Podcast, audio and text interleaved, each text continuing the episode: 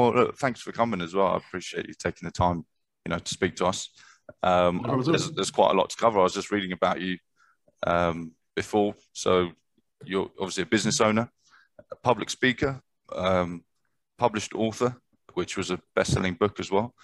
Um, expat on top of that, and you run a anti-bullying um, foundation of, of some kind.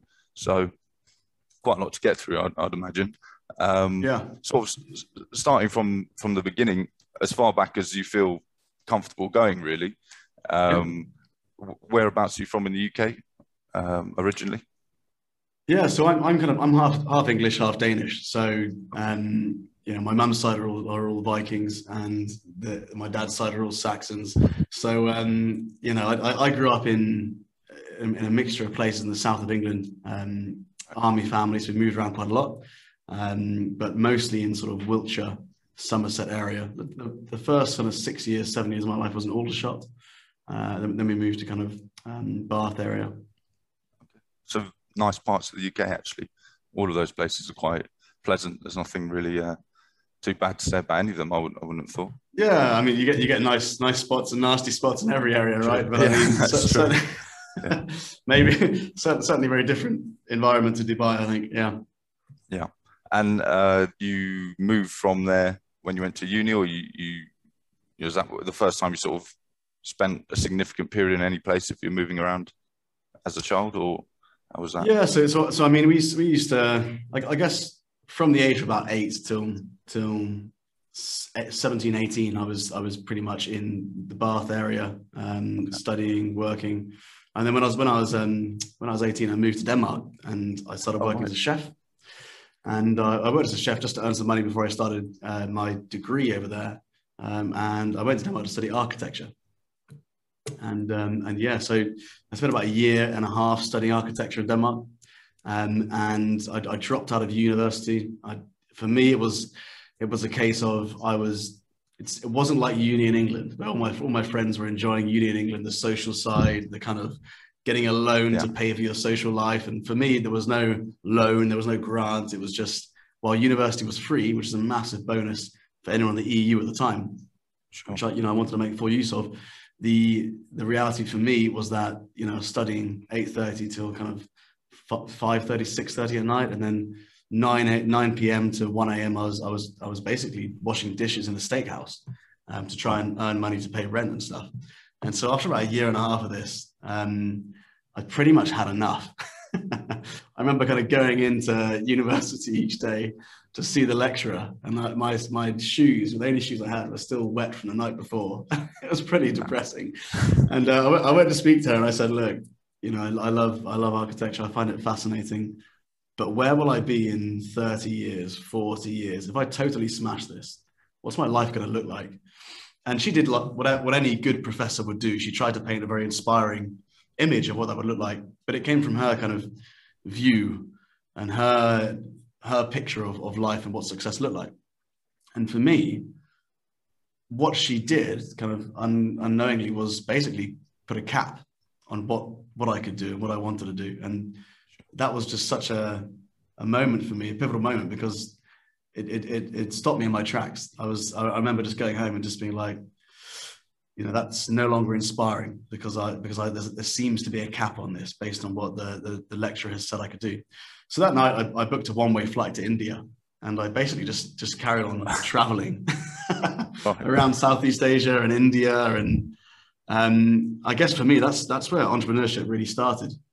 Um, you know, I, I, didn't have any money, so I had to be very resourceful and very creative to try and see how much I could stretch the budget and travel for as long as possible. Well, it's a pretty extreme decision to go from Denmark to India. Why, why, why India? What was appealing about yeah. that? I think probably as as the as we chat and the stories come out, you'll probably notice I'm I make fairly extreme decisions. Um, but India, India always seemed like a really exciting place to travel. I remember, I remember looking at like a lonely, a lonely planet guide and just being really inspired by it, and um, you know, flicking through the pages and just being like, "Where's the most extreme place I could travel for the for the most incredible experiences?" And India is one of those places, right, where it's just a, a real assault on the senses. I don't know if you've ever been to India. I have, yeah. It's uh, chaos yeah. is the word I would use. I think. Right. Yeah, but somehow works, right? So it's it's yeah. like organized chaos, and you cross you yeah. cross the road and you close your eyes, but it somehow works. And um, and for me, it was just the most exciting adventure, and a lot of my life building up to that was, you know, I was I was adventure was very much a high value of mine. You know, from from uh, the, the, extreme sports I'd done up until that point to kind of cycling across the Sahara Desert or skydiving or whatever it is. There's a lot of things in my life which have kind of pushed me towards um, higher risk, more adventurous pursuits. Fair. I would say even um, chefing is uh, it's fairly hardcore. You know, I, when I was in hospitality, I noticed the chefs they yeah. it really takes it out of them. Actually, it's a it's a tough oh, life. So. so I think I think chefs are probably some of the most stressed people I've ever met. Yeah, yeah, yeah. That's it. They all need yeah. advice. That's for sure. but, uh, that's cool. And um, 100%. so so you actually moving to Dubai, you're not. It's not really your first time as a expat, really. So Denmark would. No, I, I, mean, moving to Dubai was different because I had a wife and children, right? Well, I had one child at the time, um, and also we we you know we were starting a business here, so there was there was there was a lot of risk involved. Uh, you know, it, it, was a big jump, a big risk, a big jump, um, but a different a different type of risk, right? I mean, you know, when you're when you're young and you're traveling, it's the, your your responsibility to look after yourself. When you when you're when you're running a business and you're a dad and you've got lots of staff, your responsibility is to a look after your family, make sure they're safe, secure, but also make sure your your team are, are kind of in a in a secure place as well, based on the risks yeah, you're taking, right? Yeah, no, absolutely. Um, how how long were you in India for? Only a few months. Only a few months. Um, you know, just picked up random work. I, I, I kind of worked in various hotels. One of the one of the funny stories I've got is people always ask me what was the what was kind of one of the first entrepreneurial gigs I had, and I often say it was it was being a monkey chaser. and uh, and um, people are like, "What's a monkey chaser?" Well, a monkey chaser is someone who chases monkeys, and it's not a very wow. sustainable job, you know. And uh, and there's a, a, long story short with the monkey chasing story. Um, and I actually put this on a CV when I came back to the UK and I applied for it for university. I put this on a, on the CV and sent it out to UCAS. But um, but yeah, the uh, the monkey chasing job basically originated because I was sitting with a friend of mine having a, like a, like a tea in a courtyard at the bottom of a hotel, and we looked up and there was branches all over this courtyard. No one else was there. You know, there was business was down because of all the branches. source of the problem was monkeys, right? So monkeys were up there just breaking branches, chucking them down. So we basically said to the hotel owner, we can solve your monkey problem by chasing the monkeys out.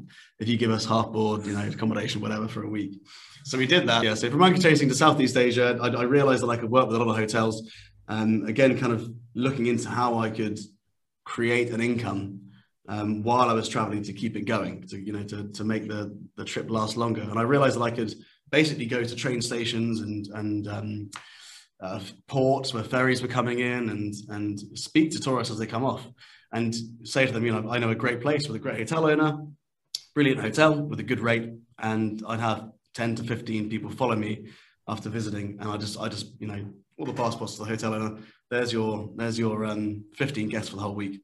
Can you put me up for the hotel for the week? And and you know I just did this throughout throughout Asia, and it worked really well. Um, you know, I guess there's that element of you know people wanting familiarity and trusting trusting me because I was from the same place as them or whatever. But um, but yeah, it, I, think traveling taught me to be quite resourceful, um, and and that's something that's really benefited me. I, I really feel like in, in entrepreneurship, it's it's resourcefulness and creativity are some of the best skills. I think we've seen that a lot in in 2020 when everyone was highly disrupted a lot of people had to pivot very, very quickly, and that required people to be quite resourceful and creative, right? So, so yeah. And then after that, came back to the UK.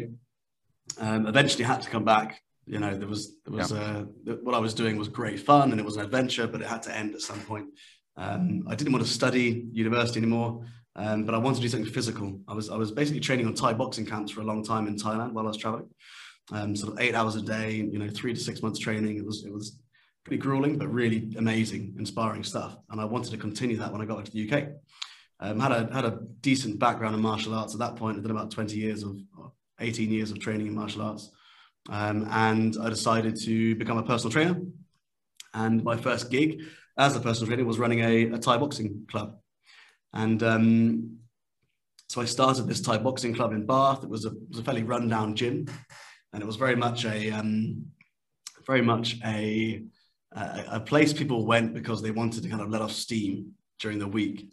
And you know, a lot of guys were there because they, they wanted to do sparring and stuff and and get in get in good shape. But it was it was a fairly high testosterone kind of gym, and um, and I realized that a lot of the work I was doing was was with a lot of the the adolescents there, the kind of 14 to 17 year old teenagers, particularly boys in that in that gym at that time. And um, you know, a lot, a lot, of them came from very disadvantaged backgrounds. They were they were often sleeping rough on the street. They were into drugs, into alcohol. Um, you know, they, they'd come in with black eyes. They, they had really unhealthy relationships around them with their family, with their friends. A lot of them had been kicked out of school, so they were just finding work. It was pretty desperate. Some of the, the stories and situations they were they were finding themselves in. And um, one of the things I I realized was we were making a really big impact. Well, I was making through the work I was doing them a really big impact because essentially I was giving them a a moral compass and giving them you know a, a, a way to kind of look at life a little bit differently and um, developing their conduct, um, boosting their confidence, and be giving them drive and, and something to really put themselves into. And it suddenly dawned on me, you know, the, for these guys, what if I had started this work with them from a younger age?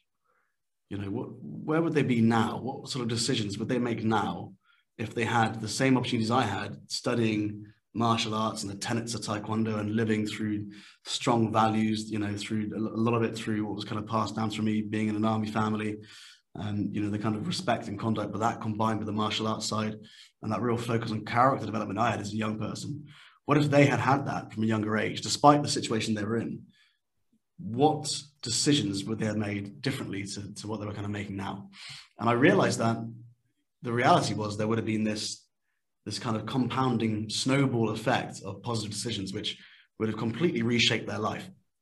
So I was really inspired to start working with younger children. Um, and I and I remember going to the primary school where I had basically grown up in my you know in the village I was growing up in, and um, I started a six week course there. The you know, 100 students in the school, and around 20 signed up to a full time club with us, um, and that was the beginning. That was the first Warrior Academy club. And obviously, in the last um, 10 years, it's grown into um, a kind of global organization, and we've mentored over 10,000 students around the world, and, it, and it's been voted top five in the UK. And um, yeah, it, it, just it just all escalated from that that one moment. I, I really think you know where I where I kind of made the decision to to work with young people. That's awesome. I think you've sort of also been inadvertently amazingly on trend as well because that sort of time period um, was sort of the boom of UFC. And uh, I actually had a few friends who went out to those Thai camps as well around probably like 2015. Is that around the same sort of time? Maybe a bit earlier. And then, um, yeah, yeah it, it, just sort of took over as, as, I think those things became a lot more popular um, around that time. So whether or not you planned it or not, it was probably actually very, very good timing to start something like yeah. that as well. Yeah, it's, it's interesting. I, I, I do think a lot of people have, have been leaning into martial arts a lot more. I, I, think one of the one of the challenges we've got is the more it's become commercial, the less traditional values there's, there's, there's there. Yeah. You know, if you look at if you look at the way a lot of these role models are behaving, people like Conor McGregor, right? The way yeah. they're acting, the way they're behaving.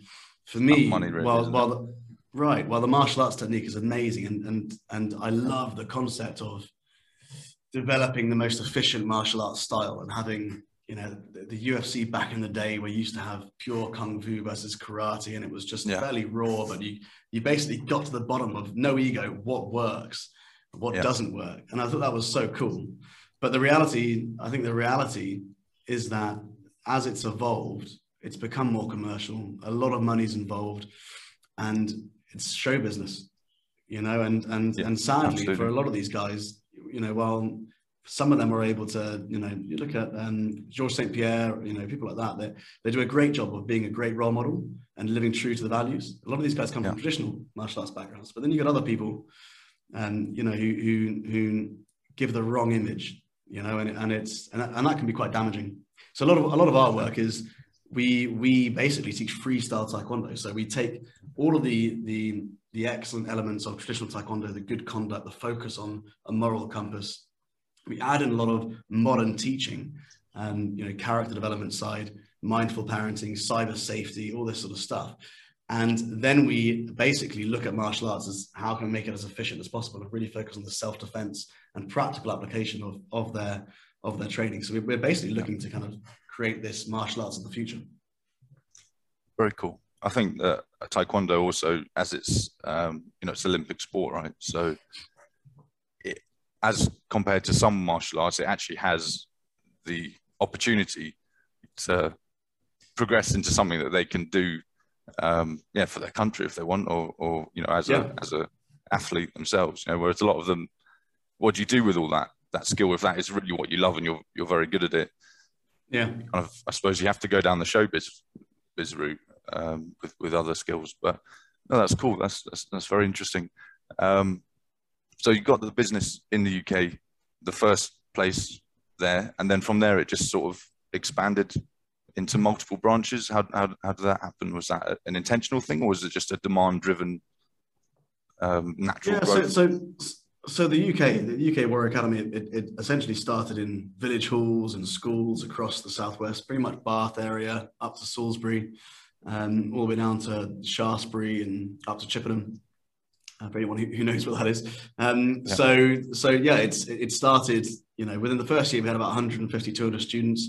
It grew to around 600 students and over a, over a thousand training a year um, with us. Um, and about about seven, eight years in, you know, we had a really good team in place. We were managing it all. I kind of stepped back quite a bit um, at that point, and I and I realised you know, we really wanted to test the Warrior Academy somewhere urban in a, in a really populated city. And I thought about, I thought about London, you know, it's the most obvious choice. And then I was on a long weekend seeing a friend who had moved here and I realized, you know, Dubai, there's no one in Dubai with the same focus as us on character development. Um, and while it's a bit of a jump to get over here, and there are quite a lot of costs involved to, to launch a business in, in Dubai, it's not like in the UK where you can just have 50 quid and a, and a website within day one, yeah. you've got a business, right? In Dubai, there's a few more hoops to jump through. so, um, you know, there was all that which which slowed us down. But to be honest, it was very quick. We, I kind of made the decision. I went on this long weekend, and I was in August actually. Long weekend. Who, who has a long weekend in Dubai in August? I, well, I yeah, people who don't know how hot it gets, I think that's that's usually. I think, I, I, think I think my friend lied to me when I said, "How hot is it?" He said, oh, "It's fine." Yeah. yeah. Um, so you're in aircon most of the time. Okay, cool. Yeah, that's true. So um, so um, so yeah, I, I came home to my wife and and our, our new our you know, one year old, almost one at that point. And I said to her, you know, we, we were basically living in like our, our dream home, you know, like a, a beautiful barn conversion in Somerset. And um, nice. life, life was really good. But I, I said to her, look, I think we should move to Dubai and start a business over there, just pack everything up and go. What do you think? And you know, obviously she was quite nervous about the idea. I, I, I, managed to convince her. I managed to pitch to her the idea, explained it would be really good and that it would be a great adventure. And she was up for it. She was like, okay, cool, let's just do it. So um, I did lots of small trips, um, basically to get the word out about the Warrior Academy in Dubai. Um, and we did a lot of advertising on Facebook for the last sort of kind of six months before we got to Dubai um, basically dropping pins in, in, a lot of the um, the kind of um, residential areas across Dubai with a lot of video content of our messages and what we do, the problems we solve for parents, you know, our methodology, our values, that sort of stuff. Yeah. We weren't really selling at that point. We were just trying to build awareness. Um, and then in, in January, I, we, we, we, did a, a three week backpacking trip with our one year old across um, Thailand, did some Thai boxing over there. And then I dropped, I dropped the family off in Heathrow and then flew back to Dubai. kind of a long way of doing it, but uh, and then you know I started the Warrior Academy, and about a month later, um, I said to my wife, "Look, she's also an instructor." I said to her, "Look, I need you out here to help me. So I, I need you guys to. We were gonna we were gonna get them to, to kind of move over gradually, but it just happened four weeks later. Let's just do it. So we stayed. You know, we moved from our, our dream home to kind of a, a, studio flat in in Marina, uh, where we stayed for six months while we were just trying to launch the business. Um, and it, it, grew very very quickly here. I remember the first the first three months I had in in uh, Dubai. I was contacted by the royal family to to um, to work with them and to kind of be the the character development specialist for their family, working with their children. Um, and so I was I was teaching a lot in the palace, and then I was you know one week in London with them, one week in Dubai with them, back and forth for about six months, um, while my wife was basically running and building the business here. And um, and then yeah, after after that summer 2019, we we um, you know took on more instructors here in Dubai. We, we built the team in Dubai, and um, and now we're sort of approaching the, the 600 student mark with our full time um, character development center in uh, in the center of Dubai. So it's it's it's growing very very quickly. Yeah. It's very impressive. I, I, think obviously having that validation from royal family in over here is is probably massive. You know, do, do you get a huge amount of local children? What's the mix like in terms of expat um, versus? I mean, to, to, be honest, it's, it's one of those things that we, we never really talk about. You know, people. It's only really on podcast interviews that I, that I get asked. I mean, it's it's it's um a lot a lot of uh, a lot of people are aware of it, but it's not something we pitch. I, I, you know, especially when you've worked with the royal family quite a long time, they, the, you know, the things are very private, and you've got to respect that privacy. Um, yeah. But we do have a lot of the, a lot of the royal family from Abu Dhabi, from Dubai, um, kind of make the trips out there to spend a lot of time in our in our in our centre. So we still work with the royal family, but um, but yeah, so so it, it's it's definitely. I mean, having as you said, having that credibility was a was a massive um, benefit to us and obviously a huge privilege, you know, as well to, to be invited, you know, especially in the first few months. It really kind of attested to to our belief that we had something very unique in the Middle East. Yeah, yeah definitely. I think um, also, um, you know, you're adding a lot of discipline. A, a massive part of that would be you know, to be good at any sort of uh, physical skill. You need discipline to stick at it. And I might be wrong, but in many many cases, it seems like discipline is sort of taken a back backseat in schools and families um, everywhere, really, actually, or mainly in the UK for sure. And here, I don't know, you see it a little bit. So maybe yeah. giving, taking ownership of that side of the child's life is, is quite attractive to a parent to sort of outsource it. Yeah, definitely. I, I, mean, it's this is this is the tricky thing I think in in Dubai, and and I may have slightly alternative views to a lot of parents in Dubai, but um, I, I, think first of all, I think parenting is it's constantly evolving, right? And yeah. What, what our what our parents did now, we would shake our heads at, and what they you know, what their parents did, they'd shake their heads at. And yeah. I think a lot of parents have this element of guilt or almost shame and or you know concern about that. Are they doing the right thing? Are they doing the wrong thing? Um, and I think there's some fundamentals in place which which you know parents can focus on to to make some make some uh, real developments with their children, right? And and for us, you know, that's that's that focus on the three C's: confidence, conduct, and concentration, which basically make up the character. Um, but it, it's interesting what you say. You know, one of the one of the big C's for us is conduct. You know, and, and conduct is you know, the, the, way a child holds himself. It's it's um, their behaviour. Um, yeah. It's a lot of that stems from what the parents believe behaviour is, and what good behaviour is or bad behaviour is, and how these things are labelled. You know, so often we, especially with the cultural diversity in Dubai, you know, a lot of people are very straightforward and blunt in the way they approach the subject of raising their children or behavior. And we often have parents coming to us and explaining, here's my child, they're very badly behaved, they're very naughty. Can you can you solve this problem? And you know, the first thing we we look at is, you know, well, we can certainly help them, you know, improve their discipline or improve their focus um, but really, we need to we need to look at the language used around the child. Uh, you know, because they're listening all the time. It's even my even my daughter. You know, whatever I she picks up whatever I say. Um, so it's it's one of those things where you know we try and encourage parents to inspire through language, right? So so you know, discipline and behavior. One of those things you you brought up. It's it's such a a big part of what we do. Um, and there is there is the culture around here. You know, as you mentioned again, of sort of outsourcing that, but I mean, for me, you know, I, I, I, I'm, I'm, a fairly hands-on dad.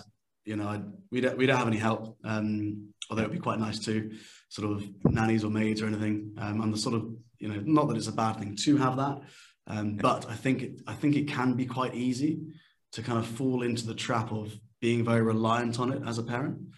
Um, and, then, and, then, obviously that's not necessarily a good thing um, because ultimately you want to be the one spending time with your children to, to develop them in, in the way that you want to develop them. Yeah, of um, course. But the way the way often I see parenting is you you you can't be there all the time. So it's important to build a team, um, and and building a team is is about finding those you feel would be the ultimate role models for your child, right? So often, you know, what, what we look at is what we call the communication triangle. So when you've got, you know, parents, the child's obviously the center of the whole triangle. It's about the child. One of the key points is the parents. They spend the most time with the child typically. Then you've got school where a child spends sort of eight hours a day. You know, huge influence is the, is the teacher or the assistant teacher at the school. And, and then, of course, there's this other element. And, and that other element, we typically want to steer parents towards us as that element because our focus is on character development. And this sort of stuff is not a focus in school. And actually, in a lot of cases, it's not a focus at home. Um, so, you know, for us, it's, it's character development is it's the most important yet often missing aspect of a child's education you know and and as I mentioned at the very beginning of this story, if, if, we can really focus on developing a child's character, it influences every decision they make in their life, from you know the work they seek, the relationships they develop, and just alters the route in which they take. So, so we try and be that support network for parents, and but but really, the Warrior Academy is almost like a movement, right? It's it's it's saying to parents, look, traditional education is great, but let's put the majority of our focus on developing the character of a person. Yeah, I, actually uh, agree with that as an as an ethos, if you like. I think the focus just on grades itself doesn't actually prepare them for the reality of having to be liked actually or get on with people or be able to communicate and be socialized basically so that they're not outcast in you know mm. in the real world from other people so it's definitely a shame it's, that's not it's, it's, it's, it's, it's quite ironic really if you, if you place all of your focus on developing a child's grades, it rarely impacts their their character, mm. their confidence, conduct, concentration. Right. On the flip side of that, if you put all of the focus on developing a child's character, their conduct, their concentration, their confidence, it directly influences their grades. We had a we had a survey to 2,000 parents in um, 2018, and something like 95% of parents said they saw an increase in their child's focus. And on average, we, we basically we basically were in communication with the schools as well. And on average, these students, because of the program they went through with us to develop their focus, their grades went up by 26%. Wow. So it was, it was, really interesting for us. I mean, we're, we're very data driven. We, we study the data and everything. And, you know, when, when you sign up to the Warrior Academy, essentially, we, we ask you to fill in the breakthrough area assessment. So you get a score for confidence, conduct, concentration, and community. And then every three months, we're looking to up the percentages. So your child might start with 25% confidence, but in three months, we want to see that at 60% you know, three months later, we want to see that at 75%. So to, to actually say to a parent, look, we, we're actually working, we're actually taking the big gray area of character development and making it a very tangible thing which you can work towards, I think is quite unique. Definitely. It's, it sounds like it's quite difficult data to, to get hold of, though. Uh, is that like an assessment process, or uh, how, how do you yeah, I, I, mean, it's actually it's if you're if there are any parents listening to this right now, it's it's something you can you can use right now. And so if you go to breakthrougharea.com, it's basically 45 questions. It's a scorecard. So it's 45 questions. They're mostly yes no answers, and it's not filled in by us. It's filled in by the parents. So once you fill okay. this in, you get a personalized PDF report, um, which is sent to your email address, which basically outlines what your child's levels are in each of the C's, and then it explains what their breakthrough area is. The breakthrough area is often the lowest level of the C. So, for instance, a child might typically have high levels of um, of uh, conduct and concentration. So that they're, they're, you know, they're, very good academically. They can study hard. They can, you know, they they um, they don't mind focusing. They can they can focus for a long time. But their confidence is low. And they don't like trying new things. They might struggle socially. And so confidence would be their breakthrough area. You work on bringing the confidence up to a higher level, and suddenly all the three C's are up to a higher level, ultimately developing a black belt character. So that's our, in a nutshell, that's basically our, our, our method. Um, and you know, on, on, the flip side of that, the child could have really high confidence, you know, loads of energy. Yeah. Typically, children with ADHD fit into this, right? Yeah. Um, but they lack they lack in conduct, they lack in concentration. And the interesting thing about that is you know they, they've got all this energy and my daughter's probably in this in this bracket to be honest at four years old. And you know they they they've got all this energy and they're told they're not very well behaved because they're not focusing. But the reality is right. you know they need something more engaging to keep them focused.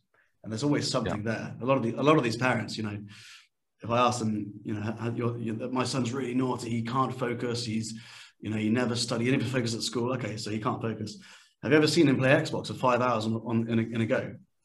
Yeah. yeah. Oh, yeah, you can do that. So you can focus. You can focus, right? But what you need to do is in, find a way to engage him in something which is which which is really stimulating right it could be a mixture of mind and body together so so it's so yeah it's it's as you can kind of see it's it, it depends how deep you go down the rabbit hole but it's it's yeah. um it's a fascinating subject and really when you when you dig in and you become very data driven it's it's quite reassuring for parents because they've suddenly got a route they can use to develop their child's character and um and I think that's I think that's quite inspiring for parents. I think that's Definitely. a big reason why we're quite popular in Dubai, um, because we've, we've got a very alternative way of looking at a child's development. Yeah. Have you ever thought about just taking ownership of the whole education process and creating, you know, a, a school, a, a, day school that is built I mean, on uh, philosophy? T- taking over the taking over GEMS and just saying right from yeah. now on we're not, yeah, not, exactly. not going to work on academics we're going to we're to work on um, character development instead well, you, you, know it's funny because i actually went to a school which runs on that philosophy right so it's really? an independent school which is built on ayurvedic philosophy so we had compulsory meditation twice a day we had taekwondo twice a week in the middle of the day and um, wow. you know compulsory we, compulsory yeah yeah so wow. we did compulsory Sanskrit. Where, where, where was this? Uh, it's it's in London, so yeah, it's a very small independent school. Um, That's currently fantastic. In, yeah, it's a bit unusual, and and don't get me wrong, you know, there, there's a there's there's multiple outcomes from that, and the there's some people who really resent the their experience there. It was probably mm. quite hard on the discipline, um, maybe a bit outdated even in, in their way of doing things. Um, but in hindsight, you know, I, I appreciate what I got out of it, I, I would probably fall into that hmm. category of not being able to focus, you know, not perhaps just being engaged enough, whatever it was. Um, but that does exist as a, as a concept and it, it's growing rapidly. You know, they're doing very well as a, as a school. So when yeah, I was there, there was yeah. only about 300 of us and now they're, they're well over a thousand. So um, wow. there's definitely a demand for that um, within the education I think, system. I think, I think people are, are, are looking for alternatives to the, to the, to yeah. the norm. You know, I, I think, I, especially in the UK, I feel like the educational system needs disruption. You yeah. know, and I, and I feel I feel like a, a, push towards some of the softer skills is is needed. But it's, interesting what you say. You know, that a, a, few people might resent, the, you know, what, what they what they have in the younger. And I, and I, I often think, you know, it's it's um we never we never really know what the what the outcome's going to be, right? And and yeah. sometimes what we go through when we're younger, it creates voids for us to kind of fill as we as we grow up and we don't know the benefits they've given us. You know, similar yeah, exactly. in, a, in a similar way, in a similar way to bullying. A lot, a lot of our work is in, is on bullying, and um, you know, it, we, we've interviewed so many parents to help them help mentor their children through bullying. We've got a six P system to to basically mentor parents to mentor their children through bullying, and um, you know, I, I, kind of look back at bullying because I because I, I, I also was you know bullied quite badly for four years. It's probably one of the reasons I started the Warrior Academy in the first place. And I, I ended up in a school probably fairly similar to this in terms of the discipline, very hardcore discipline. You know, I went from 40 in a class in Aldershot to kind of eight in a class, but wow. You know, okay. very academic, very, very yeah. harsh on discipline, which in some ways was good because I needed a lot of discipline at that stage. But in other ways, you know, it was, I was punished if I didn't keep up academically when these guys have had six years of private education before me. And, and, sure. and in those ways, it was tricky. So, um, but often I kind of look back and and I think you know the, the bullying I, I, I went through because of that transition. A lot of what, a lot of the work we do is helping people with transitions. Bullying being one of them, changing schools being another, adolescence being another. But the the kind of the the voids of you know created through going through bullying really made me focus on becoming a stronger character, becoming you know having the ability to defend myself, having higher self esteem, developing my confidence. Do you know what I mean? And and then inspired me to do the same for other people. So yeah, just just just interesting, interesting. Yeah, uh, it is. I, I, was looking at uh, some of your stuff earlier, and you, there's one thing you said on that subject. It was that the bully is the victim, which mm. I kind of understand, but not perhaps as much as I, I feel like I should do. You know, like um, it seems sort of counterintuitive that you know the aggressor yeah. is, so, is, the victim in that scenario. Totally. I mean, so so I, I just written a book um, called "Not a Victim," which uh, should be out in two months. Uh, it's the second book. Awesome. Uh, it, it, goes along with uh, with the on, an online course and actually a children's book as well with, with my co-author Manu Siebinger.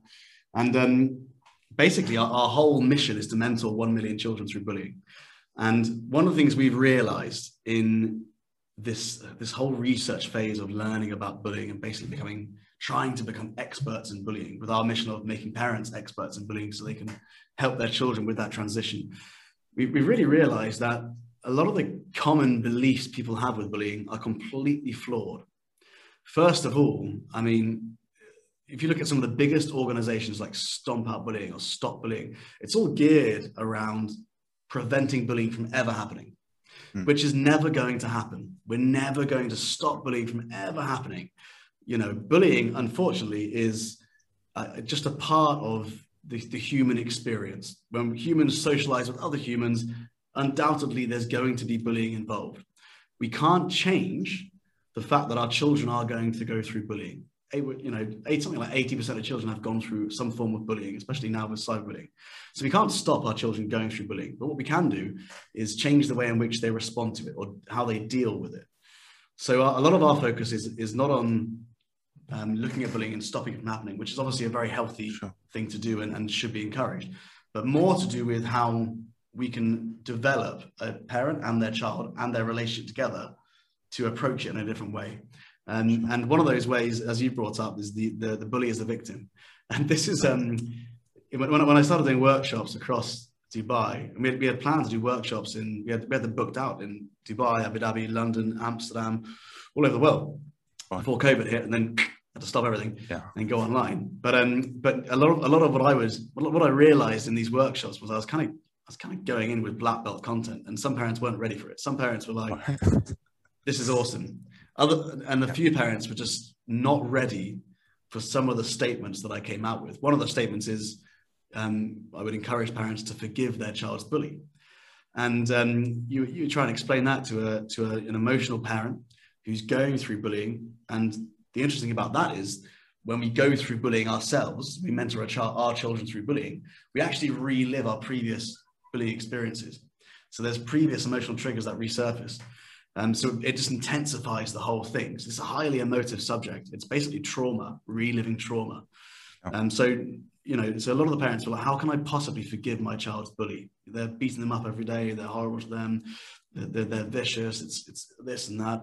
And, you know, what I would say is it's first of all, and step one of the six P's that we have to take children through, step one is perception. So we've got to change the way in which children and parents, perhaps even more parents, look at the bullying and put it in the context. What context do we put bullying in? And when I say to forgive your child's bully, what I'm actually referring to is to um, to forgive them selfishly. And what I mean by that is don't do it for the bully, you're doing it for yourself. Because if your child goes in to the, the environment where they're being bullied and they've got all this resentment built up for the bully, it's only going to reinforce the bully victim relationship, right? So what we do is we basically try and take the carpet from under the, the bully's legs by reframing the whole situation, replacing intimidation and fear with empathy and sympathy and understanding. Where does bullying come from in the first place? Why is this person showing these bullying traits? And we try not to call people a bully, but displaying bullying behavior or traits. And um, and once we can kind of put that across, this is what we've written a, a children's book to go along with this, right?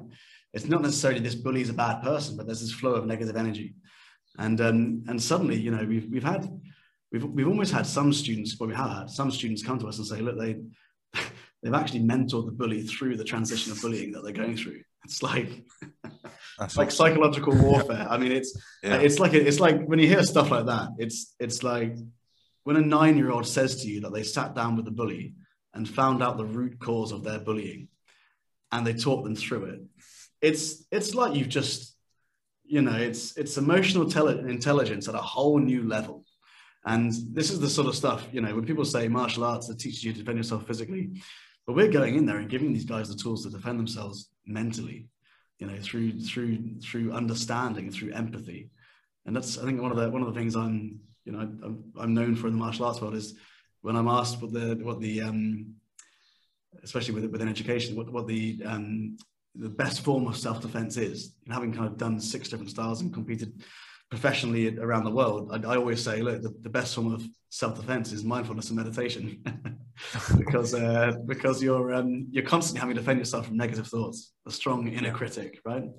Yeah. How often, and, you, how often do you need to defend yeah. yourself physically? Not very. Well, yeah, and then to be honest, you're, you're you know in, in most places you're not actually allowed to. You know, if you if you if you go with the immediate and unrelenting violence response, then you end up with a problem rather than the other person, yeah. right? So actually, your approach makes total yeah. sense.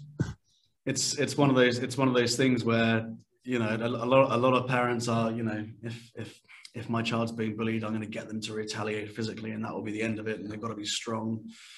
And yes, while that is the case, you what what you are then doing is, you, especially if it comes from the, the, the father or the dad, you can kind of build in this level of toxic masculinity. So hmm. essentially, your son may not feel confident or have the courage to respond physically, goes through bullying without responding the way you want him to, doesn't want to explain to you what he's gone through when he comes home, and then you just you you basically widen the communication gap. So this goes on for years without you knowing. And so, and so, yeah. I mean, ultimately, a lot of bullying does end physically. You know, when when one victim of bullying has had enough, and you know starts to start, they start to develop their courage to a point where they the the the the, the, the level of courage outweighs the level of uncomfortability and they're just like right i've got to end this and they respond physically i know that's the case for a lot of people um, but we we often you know we, we teach people to de-escalate verbally psychologically and and the system we've got you know which teaches them about the you know um, putting bullying in the right context but you know perception and then we talk yeah. about presentation so body language right and how they when they walk into a room we teach children to walk into a room like they're confident. And I mean, how many martial arts classes teach a child to just go in and out of the dojo 20 times until they look confident, until they got eye contact with with yeah. with all of the main leaders in the room, eye contact, eye contact. Do you know what I mean? And it's just going deep into psychology. It's the sort of stuff that lights me up. I love this stuff. No, it's awesome. I, I, rant on this for hours. Yeah, yeah. I'll, I'll definitely read your books as well when they come out. I look forward to that. So we'll put links, whatever, in, in the bottom awesome. when we publish it. Um, back to the, the, the, business side of things. So you're still running the UK business as well? Yeah, so I, I basically run about six different businesses now. Um, um, a lot, a lot, three, three of them popped up during uh, during lockdown. I realized that once we had pivoted the Warrior Academy online, I had more time because sure. you know, the, the, team were basically running everything in the UK, running everything in Dubai, and I couldn't necessarily do the workshops I was previously doing. And um, and I realized, you know, a lot of the a lot of the team I had and the resources I had, I could help other business owners. So I, I, you know, for instance, entrepreneurs, I, I realized entrepreneurs were spending 50 hours a month on social media. So I basically created a partnership with someone with a, you know, guy called Jason Graystone who's got an amazing um, online group and support network for business owners and we launched a, a, product called Ubiquitous, which means to be everywhere at once. Um, and so that that developed into another kind of six-figure um, business in, in the first week. Um, wow. there were several other businesses that we launched. One was a, a um, an online course creator with Dubai's leading production house, another partnership. So I was kind of the strategy involved, and they were the filming. And then my team in the Philippines, we've got about 15 full-time staff in the Philippines, would basically develop the online courses and upload them. So within a week, we would take a physical business like a, a wine tasting business or a um, a lifeguarding business or you know whatever it is into an online business. So in a time where they couldn't yeah. Generate revenue, they were suddenly able to pivot online and create and um, you know create an income to support their families, to keep their employees, whatever it is, to keep the business running. And obviously, as they've now returned to um, you know to, to physical stuff, they've now got this online asset because they've yeah. you know they, their business has evolved either either they've stayed online or they, they've gone hybrid so they've got this this yeah. asset which is doing a lot of the heavy lifting for them do you think that that whole covid lockdown thing has sort of forced people into this online age you know whether they like it or not uh, in, in terms of how they need to survive as that. Do you think that's here to stay for sure? If, if you want to be successful you need to have an online thing as well? Yeah I, I mean I think I think 2020, you know, COVID, the, the, the huge disruption that it caused, accelerated what was going to happen in 10 years into 24 months, right? I mean, I, I think I think um, you know, my my, my mum's a physiotherapist in a in a village, and she's even she pivoted online and created an, a, an online business, you know, doing virtual consultations and everything. And I, I, just feel like ever so many people have just pivoted because they had to, they had no choice. Yeah. And um, and you know, it, it's it's pretty inspiring to watch. Really, I think um, I think people now expect things to be fairly hybrid. They expect you to have an online element to your physical product or service. You know, it's benefited us in a way that, you know, we, we, we built WarriorNet. So in the first 10 days of lockdown, we basically filmed every single class from white belt to black belt over a, over a 10 day period. And it was something like 700 classes, all about 20 minutes long. it was, uh, it's, it's one of the, the most extensive martial arts online learning environments, you know, that exist. And um, and now, you know, now we're back to physical teaching. We've still got students all around the world, Australia, Spain, you know, across Europe, um, in the US now as well, um, who don't come with us physically, they, they, they're with us virtually. Um, but now, you know, now we're back to physical. If a, if a student misses a class, they can literally do the same class at home from the pre-recording. If they're going on holiday, they can they can literally follow the same schedule they were going to learn anyway. So there's there's there's huge um, benefits to that kind of hybrid version. But I, I, do feel like a lot of people who, who you know, have pivoted online and thought they could just build an online course and online course and just put it out there, they've missed the, the point. A lot of people want community, they want familiarity, they want to they want to have an online course, but they want it with someone they know, like and trust. You know, so so it's it's there are so many different dynamics to making online successful for a business. So uh, a lot of what I do now alongside the Warrior Academy is I, is I, I basically work with and mentor around 500 business owners a year um, through workshops. Um, I work with companies like Dent, um, Najahi Events, um, F10X and Tears of Freedom. So I do a lot of workshops. I do a lot of um, one-on-one mentoring, group accountability sort of stuff, uh, which is which is really um, inspiring an, stuff. I love working. An insane amount of growth, to be honest, to go in a year to 500 clients, basically. Um, yeah, yeah. I mean, I mean, some of the workshops are 100, 100 in a time. You know, right, so okay. I'll, I'll, probably I'll probably do a good three or four massive workshops a year, um, but it's it's um yeah it's it's one of the it's one of those you know I, I, just love doing it. You know, sometimes you just find things you just really enjoy, and I realized a lot of the skills I had used to develop the Warrior Academy and now other businesses, you know, a lot of other business owners can benefit from that. Um, you know, it's it's you know I think that the, the kind of the risks I've taken to, to grow six, seven figure businesses, you know, a lot of other people don't need to make the same mistakes I've made. Yeah, of course. so I, I really enjoy, I enjoy working with entrepreneurs. I enjoy working with startups, scale ups and, and seeing how they develop, you know? Yeah. Yeah. No, that's very cool.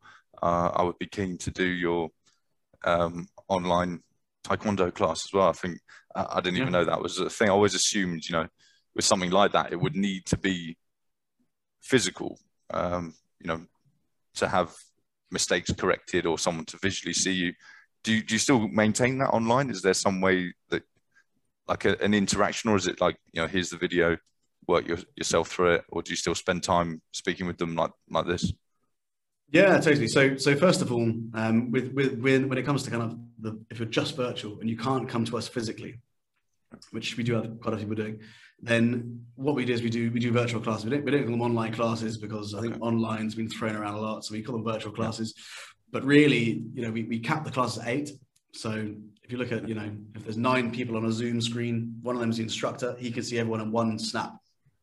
Um, and then what we do is we make sure we go around, you know, a, a lot of it's about community, right? Especially when it was when people were in lockdown so we would, we would spend time first 10 minutes just talking to the children you know what have you been up to today? Taking in turns to speak and just you know engage and, and communicate with their friends and and we'd spend that time. So there was that element of you know being personal. And then um, and then of course we, we asked them to demonstrate techniques individually. And then leadership's a big part of what we do. So we would ask them to actually lead the zoom class. So regardless of the age they would actually take it in turns leading the class through a technique one to ten their timing um, which is quite cool. And then every two months we have a uh, we have a catch up call with parents. So every two months we ask parents to fill in the breakthrough area assessment, and we, we look at their child's confidence, we look at their concentration, we look at their community, um, you look at their conduct, and we see what needs improvement. What what daily habits can we change at home?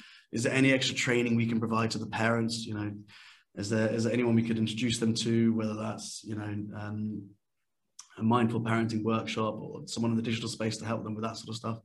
Um, or the tweaks we can make in class to make the experience better for children to accelerate them closer to their goals. So we, you know, I, I, th- I think for us, it's we're a premium service in Dubai. We're not like other clubs. Um, we certainly charge more than most clubs, and that's for a very good reason. All of our staff are, you know, British trained. They're, they're British to world champions or best-selling authors, um, and our classes are capped very, very small. So we make sure it's really intimate. Awesome. So it sounds like they really don't lose anything by doing it virtually. To be honest, it's it's the same. Do you know what? It, was it was, it was, the, it was the, it was the strangest thing because we I remember we were, we were we were doing a Zoom call with all the instructors and we were all like right because we all had the same thought. How can we possibly teach thousands of students online and make sure they got the same outcome, the same development and technique? And um, and, and we were just like, well, we've got no choice, so we've got to do it. So let's just crack on. So we so we so we did it. And then and then I started getting messages in from instructors when I was asking them how it went, and they were they were saying to me, "It's we're we're we're we've gone through the entire syllabus. We're halfway through the the course. We're halfway through the period. They were they were they were they were accelerating through the content quicker, but for some reason than ever before. And it was this mixture of them being able to absorb themselves in the online pre-recorded stuff and train at home, often with their parents, alongside the the fact that it was small, intimate classes, and the, instructor was watching them one by one and and taking them through that process, and they were actually accelerating through through our syllabus very very quickly. So we had to we had to come up with even more content for them to and challenges for them to do, uh, which was really cool. So you know when we I mean, now through lockdown, you know, for a lot of our students, we, we refuse to, to grade anyone um, as a black belt online. Has to be physical. So, you know, up in the last year, we've now got about 70 students who have been training at, at black tag level for a year and are ready for their black belt grading.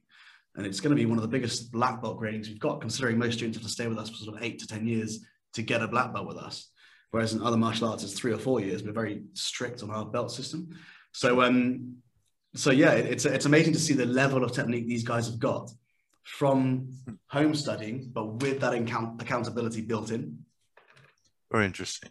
I, I guess that kind of makes sense as well. I mean, there's less opportunity for them to get distracted by other things in the room, such as each other, you know, because yeah, sort of in their own bubble environment as well. So yeah, totally. And, and, and you know, we were leveraging we were leveraging tech as well, and just saying to parents, look, if you want us to critique a, a technique of your child, film it, send it to the instructor on WhatsApp, and he'll send you a voice recording back with some tips.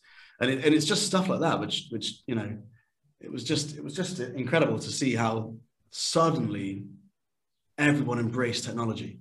It wasn't just a oh, we want to come up another one of Seb's crazy ideas to modify the Warrior Academy to bring something new. It was a case of parents were just up for it you know let's just yeah. let's let's let's create a, a, a whatsapp broadcast list for anyone who wants to improve technique and have one-on-one from instructors. It was just stuff like that we just did and it, and it worked really well because everyone was it was at that time where everyone was you know moving online at the same time. Yeah. That's cool. Um, in terms of your sort of future plans for for the business where, where do you see it going? What's the have you got a clear plan or how, yeah so we've got a we've got a we've got a five year plan. Um, okay uh, so essentially, a lot of what we do is, is linked to scholarships. So 10% of our students in the UK are on a scholarship. So 90% pay for their tuition, 10% are on scholarships. And that's typically students from disadvantaged backgrounds, um, uh, students who are siblings of children who are uh, terminally ill. So we work with we work with a lot of hospices. Uh, we work with a lot of um, we work with um, military families when their parents go away for six six to twelve months at a time, and we work with the children so they get extra mentoring. And so scholarships in that regard, a lot of what we're trying to do, it is quite difficult during COVID, although I'm, I'm in communication right now with three orphanages in, in India.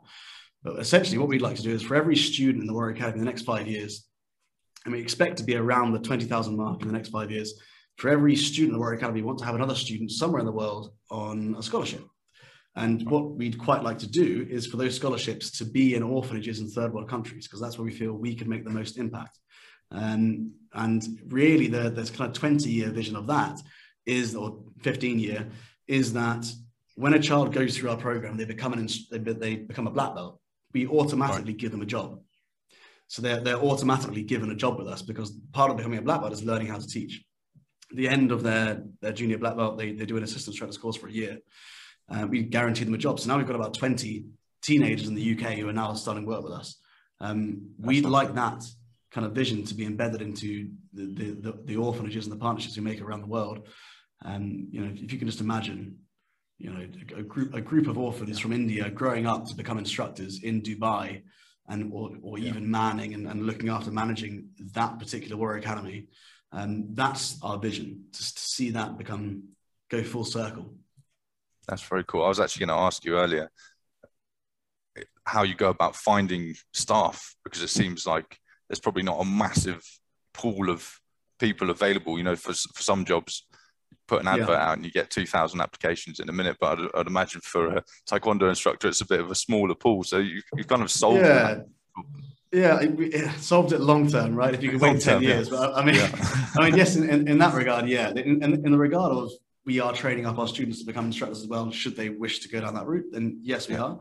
But in, in terms of um, recruitment and stuff, what I found to be the best uh, way to do it is is to ask our current instructors to go and speak to their friends who they can vouch for who they trained with or you know they, they they've seen them in action. They know they're good. So a lot of a lot of a lot of the people applying now are people from the gb team ex-olympians this sort of stuff because we're, we're now in a network of, of people who who are super high level martial artists who who really they finished competing but they're desperate to give back. They're desperate to continue um, doing what they were so passionate about and, um, and for us, it's just a case of we're sure their technique's good. Let's, let's, let's assess that. And then how are they with young people? You know, how passionate are they about the character development side? So there's all these other elements. It's one thing finding someone who's good at martial arts, and it's a whole other thing finding someone who's good at martial arts, has you know rocket high levels of emotional intelligence, so they can understand deep pain points from parents and and create a super fun, engaging class for children. So there's a lot of elements, yeah.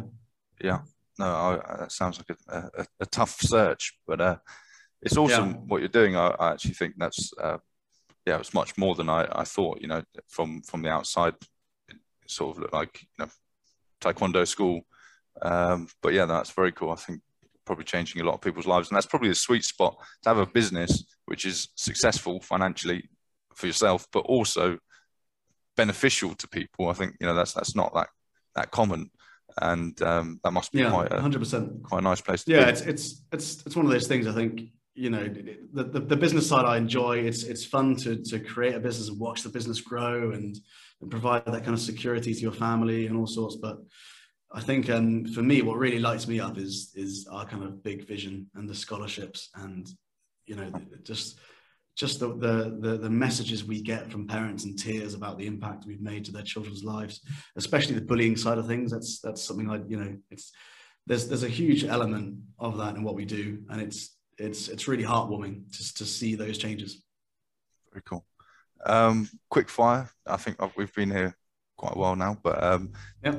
if someone wanted to relocate abroad, uh, top tips, you know, things that you would recommend? Um, yeah. Business owners or? Uh, just anyone, just as an expat, I think. Um, okay, yeah, cool. business owners. Let's do that. that that's probably more relevant. Business, uh, business, business, owners or expat, it's kind of similar in a lot of ways. I, I would say search out for um, for groups online, Facebook groups, to just get involved socially. Um, if you're if you're doing it, if you're if you're traveling with your wife, do this. Ask her to do the same thing, and and and get involved socially as soon as you as soon as you do go out some some of the sometimes we, we look back at um, you know where would we would we move here? Would we would we move there? One of the brilliant things about dubai is that there's a quite a strong expat community. And within these kind of compounds you tend to have fairly good communities where you know you can be a part of. People tend to stick together because they're all in the same boat. Um, so so that would probably be my biggest tip. Um, in terms of business if you're launching a business that's that's a whole like big rabbit hole to jump down. I, I, yeah, I no, that is massive. Pluck one tip. no, fair enough. Um, cool. Well, look, uh, where where can people find you if they if they want to find out more, if they're interested in getting involved or getting their kids involved? In what you're doing? Yeah, sure. So, so if you're if you're in Dubai or the UK and you're looking, you know, for the Warrior Academy, um, you can go to warrioracademy.co.uk or .ae. If you would like to get an insight into your child's breakthrough areas, so one of the three C's to find out which level they're at and get a personalized report, you can go to breakthrougharea.com. Uh, if you want to find out about the Not a Victim movement and learn how you can mentor your child through bullying uh, very, very quickly, then go to notaVictim.co.uk. And if you're looking for mentoring, business mentoring uh, with me, then just go to sebastianbates.com. Awesome. And you do social media and stuff like that as well? Is that a yeah, you can find me on Instagram, uh, seb.bates on Instagram or, or Warrior Academy uh, on Instagram. Cool. Awesome. Thank you very much. I appreciate that. It was, it was super interesting.